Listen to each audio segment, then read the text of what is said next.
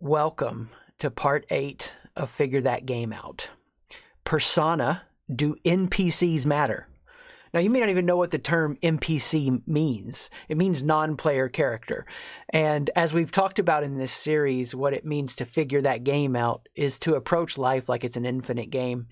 And when it's an infinite game and we understand that there is abundance, what we get to do is play our best game. And what happens in game theory or in game discussions is that non player characters are said to not matter. They're, they're insignificant or they're inconsequential. So, in a finite understanding, this creates a dysfunctional understanding. And you can follow along in the notes in the worksheet that was sent to you. Um, and what you want to do is get a feel for where you are in this process of development. At the very top of the sheet, you can see this be memorable or be forgettable. Be memorable or be forgettable. What happens in this dog eat dog world of trying to make an impact about being seen, building a persona people can relate to or understand, I'm going to break that term down way more, is that there's a false idea that thinks you have to suck the oxygen out of the room, that you have to have this killer instinct when it comes to one upsmanship. There's a show right now on HBO called Succession.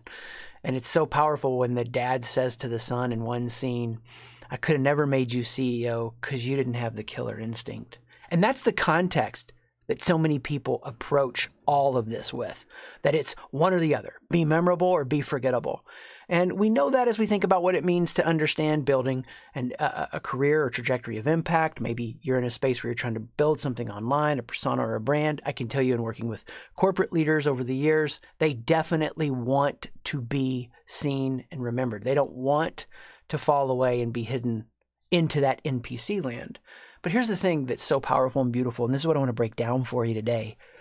Being you is what's memorable. You can see that in your notes there. Being you is what's memorable. So I'm going to walk you through a pyramid of influence.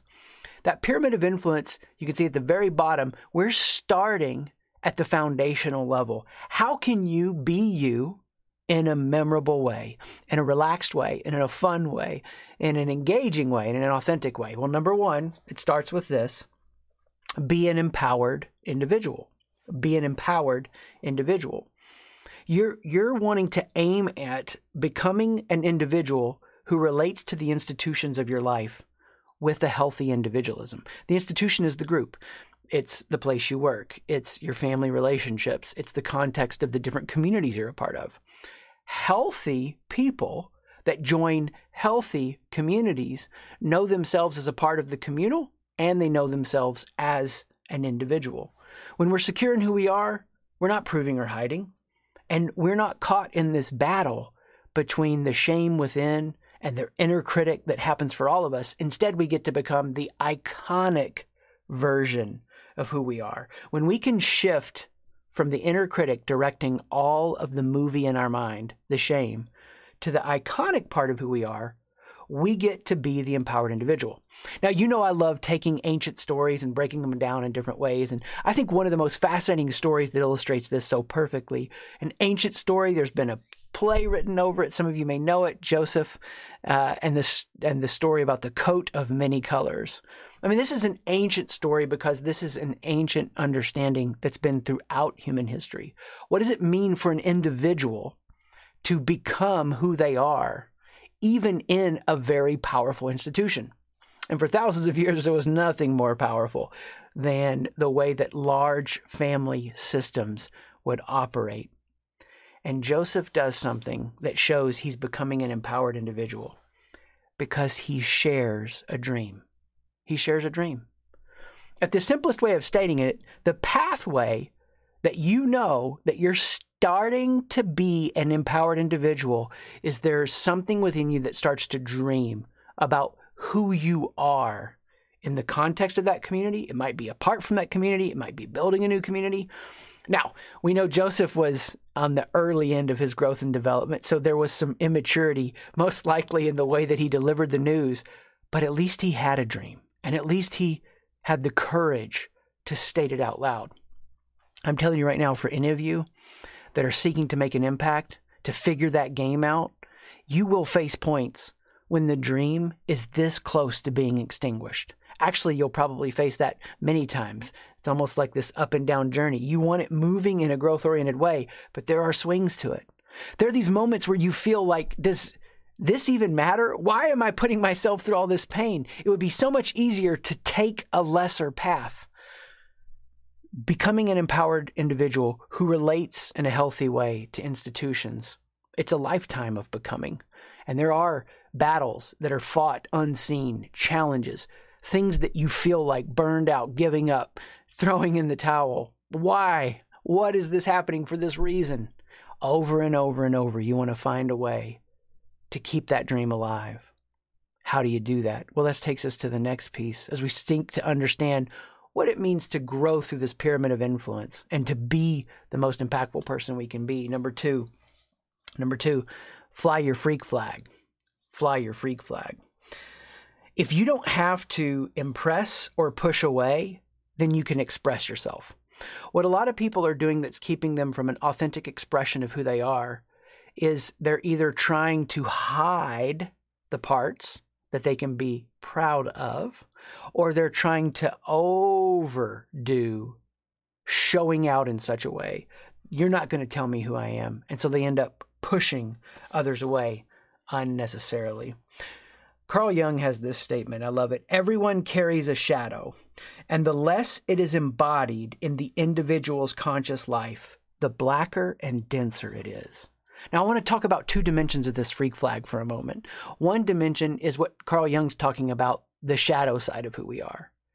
And if the shadow side of who we are, the part of who we are that we would like to keep hidden away, that needs oxygen, if we keep it covered up, then he says the more dangerous it becomes, in a sense. This became really clear to me last year. I bought Steve Martin's masterclass on comedy. I want to work and get better at my ability to to tell stories to impact people. So I'm watching this and he says this in the training. You need to figure out the worst parts of who you are and build around that.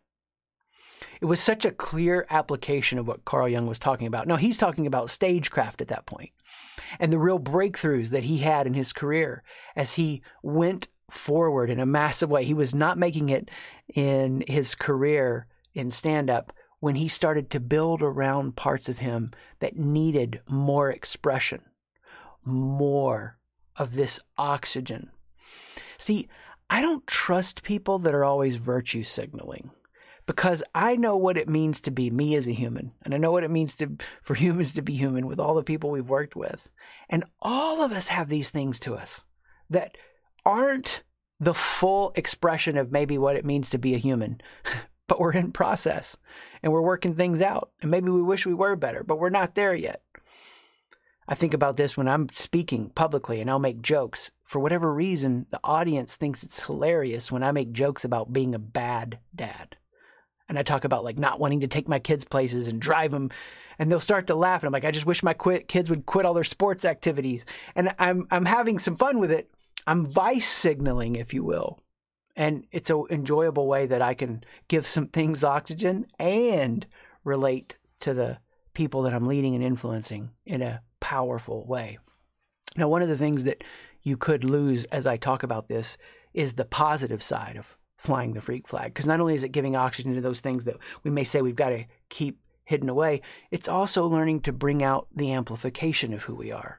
I'm fascinated and love to study stand up comedians and some of the biggest names you would have never heard of them if somebody wouldn't have got, given them great advice at one point to say, hey, uh, this is where you show up best. Bill Maher, for example, somebody gave him the advice you need to show up in politics. That's where people want to hear you. That's where you're funniest. Ray Barone on being a lazy, whiny dad, if you know him, he got that feedback and he started to cut away the other parts to bring out the accentuation. What you're starting to learn when you fly the freak flag is you're looking for the ways, because you're an empowered individual, that you can give air to the vice and let the good, strong parts of who you are be proud of them in a healthy way. I know in my own life, I've seen this over and over to be true. And as we look at this example of Joseph, I think of Joseph actually having the courage to put on the coat of many colors. So Joseph shares the dream. He's an empowered individual. Then he flies his freak flag. He puts on the coat of many colors. even though it symbolized something to his brothers. Oh, you're dad's favorite. They didn't receive him well because of this. And throughout human history, favorites have been played in families. Favorites get played in teams and companies, and we want to believe for a more equitable world all we can and live for it and lead for it.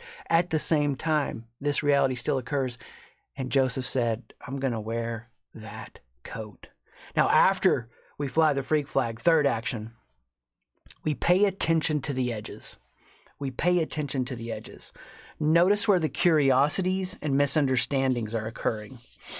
What you want to do is to be the kind of person who knows how to get out to the edge, the edge of where you might be misunderstood, the edge of where you have frustration or irritation with society.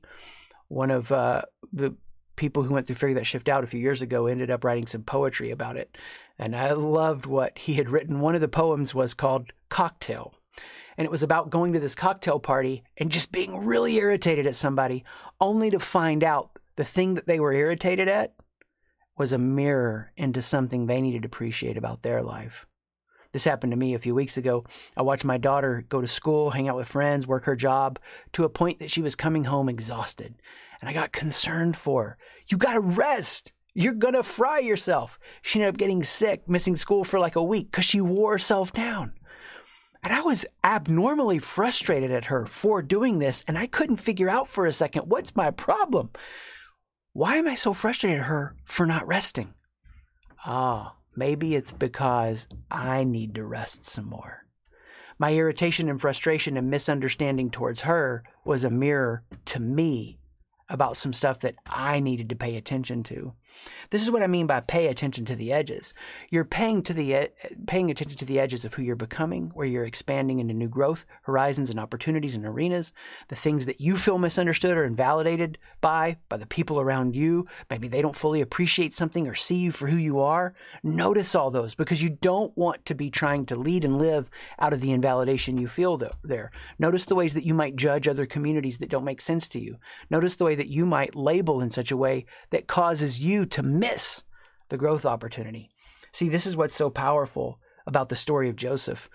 Joseph got taken advantage of by his brothers. He had that experience happen to him that happens to all of our dreams.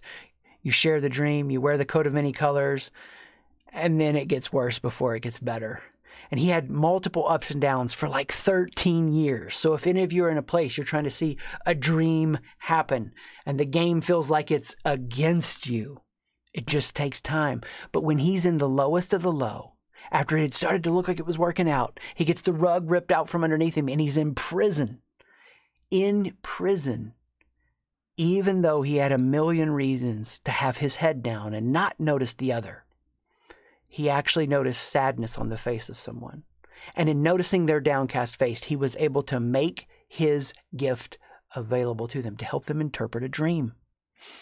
It's hard for us to connect to this concept of interpreting a dream, but the easiest way I could say it to you in today's world, it's he helped them make sense of what was going on, of who they are and where they were, of who they were and where they were. Because if they could understand that, they could see a path forward. So he interprets their dream for them. So he had the courage to keep using his gift. As he had flown his freak flag, he stayed at the edge of his curiosities and misunderstandings and saw somebody that was downcast. He offered his gift to them and then something changed. As you set, stay at the edge of your curiosities and misunderstandings for yourself and others, this is how you start to stay expansive and growing, not getting stuck. And then that takes us to the fourth piece, which is so powerful. You reinvent as necessary. You reinvent as necessary. You integrate fresh insights as you let go of what was and re- reimagine what could be. This is Dave Chappelle leaving the Chappelle show to figure out some stuff before he comes back to the career. This is Steve Martin going into movies after stand up for a while. Over and over, we think as we move forward in life, the paths before us start to shrink so that there's maybe one or two paths available as we continue to advance and move forward. Actually, what's happening, if we're open to it, and if we build on these other three pieces, more and more paths continue to open for us. You get to use your learnings from the edges. I love in our Figure That Speaking Out program, one of the things that we do is we do a deep diagnostic dive on somebody to build their speaking persona, who they show up as as a speaker, around three distinct character types. Because it's the triangulation of those three that allows them to become 3D and be the fullness of who they can be in that moment of speaking. But I'm talking about this term persona. And persona doesn't just apply to the moments we show up where we feel like we have to perform. The persona of who we are, the self, is ever expanding and growing. You know, this is one of the core ideas we teach. You've never reached the edge of the playground of who you are. And as we reinvent and as we let go and reimagine what could be, we're upgrading reality. We're starting to see the things that aren't working like we want. If you have any kind of dream and you're advancing on it, at any given time, there are things that aren't working like you want it to. So, what do you do? You upgrade your view of reality. You start to bring in the parts and pieces that you want to integrate, make a part of who you are. And as you do that, you'll proceed to the fifth level. And this is how you know you building out your game persona, your game character, who you are in the infinite game of life, is at its zenith point. That you've reached the influence pyramid, the top of it. Here it is, the fifth piece. You step to the background. You step to the background. See, as Joseph went on this journey and reinvented, he went from in prison to the number two of the most powerful country in the world overnight. Now, it was 13 years of deep character formation, deep skill development, and then it changed in an instant. But what did he do with that new reinvention and that new power? Over time, he stepped to the background. You actually find in the story that the culminating piece to it is that he forgives the brothers who betrayed him. He releases them. He lets go of the need to punish them. The point of your character development, this is in the notes, was to build a character that could change your trajectory so you could accomplish your dream. And here's how it reaches its zenith. And then you put the spotlight on others. You fade to the background as you let the story of who they're becoming shine out. You're not done with the work until you've done the work of making sure you're stepping to the side when the time is right. I've had different leadership ventures where I was the primary leadership person of responsibility. I was the public figure. Done right and over time, a transition could be put in place, and then I step aside and I'm forgotten about. Nobody remembers. And that's a beautiful picture of what happens. When we're secure in who we are, we start this journey of being an empowered individual, and we end with stepping to the background. And this is what it means to play our game at the highest level of influence. We're maximizing the persona of who we can be. We're not just a non player character. We're living with a unique dream. And we're seeing that dream come to completion. It may not go the way that we thought it would. And then we use that dream to empower others. Now, what I'm going to share with you in session nine is going to be the nine master skills to stay free in the game of life. It's our next session, as long as you can. For now, as an exercise, what I want you to do is look through this pyramid and see right now where can you get the most growth from focusing on.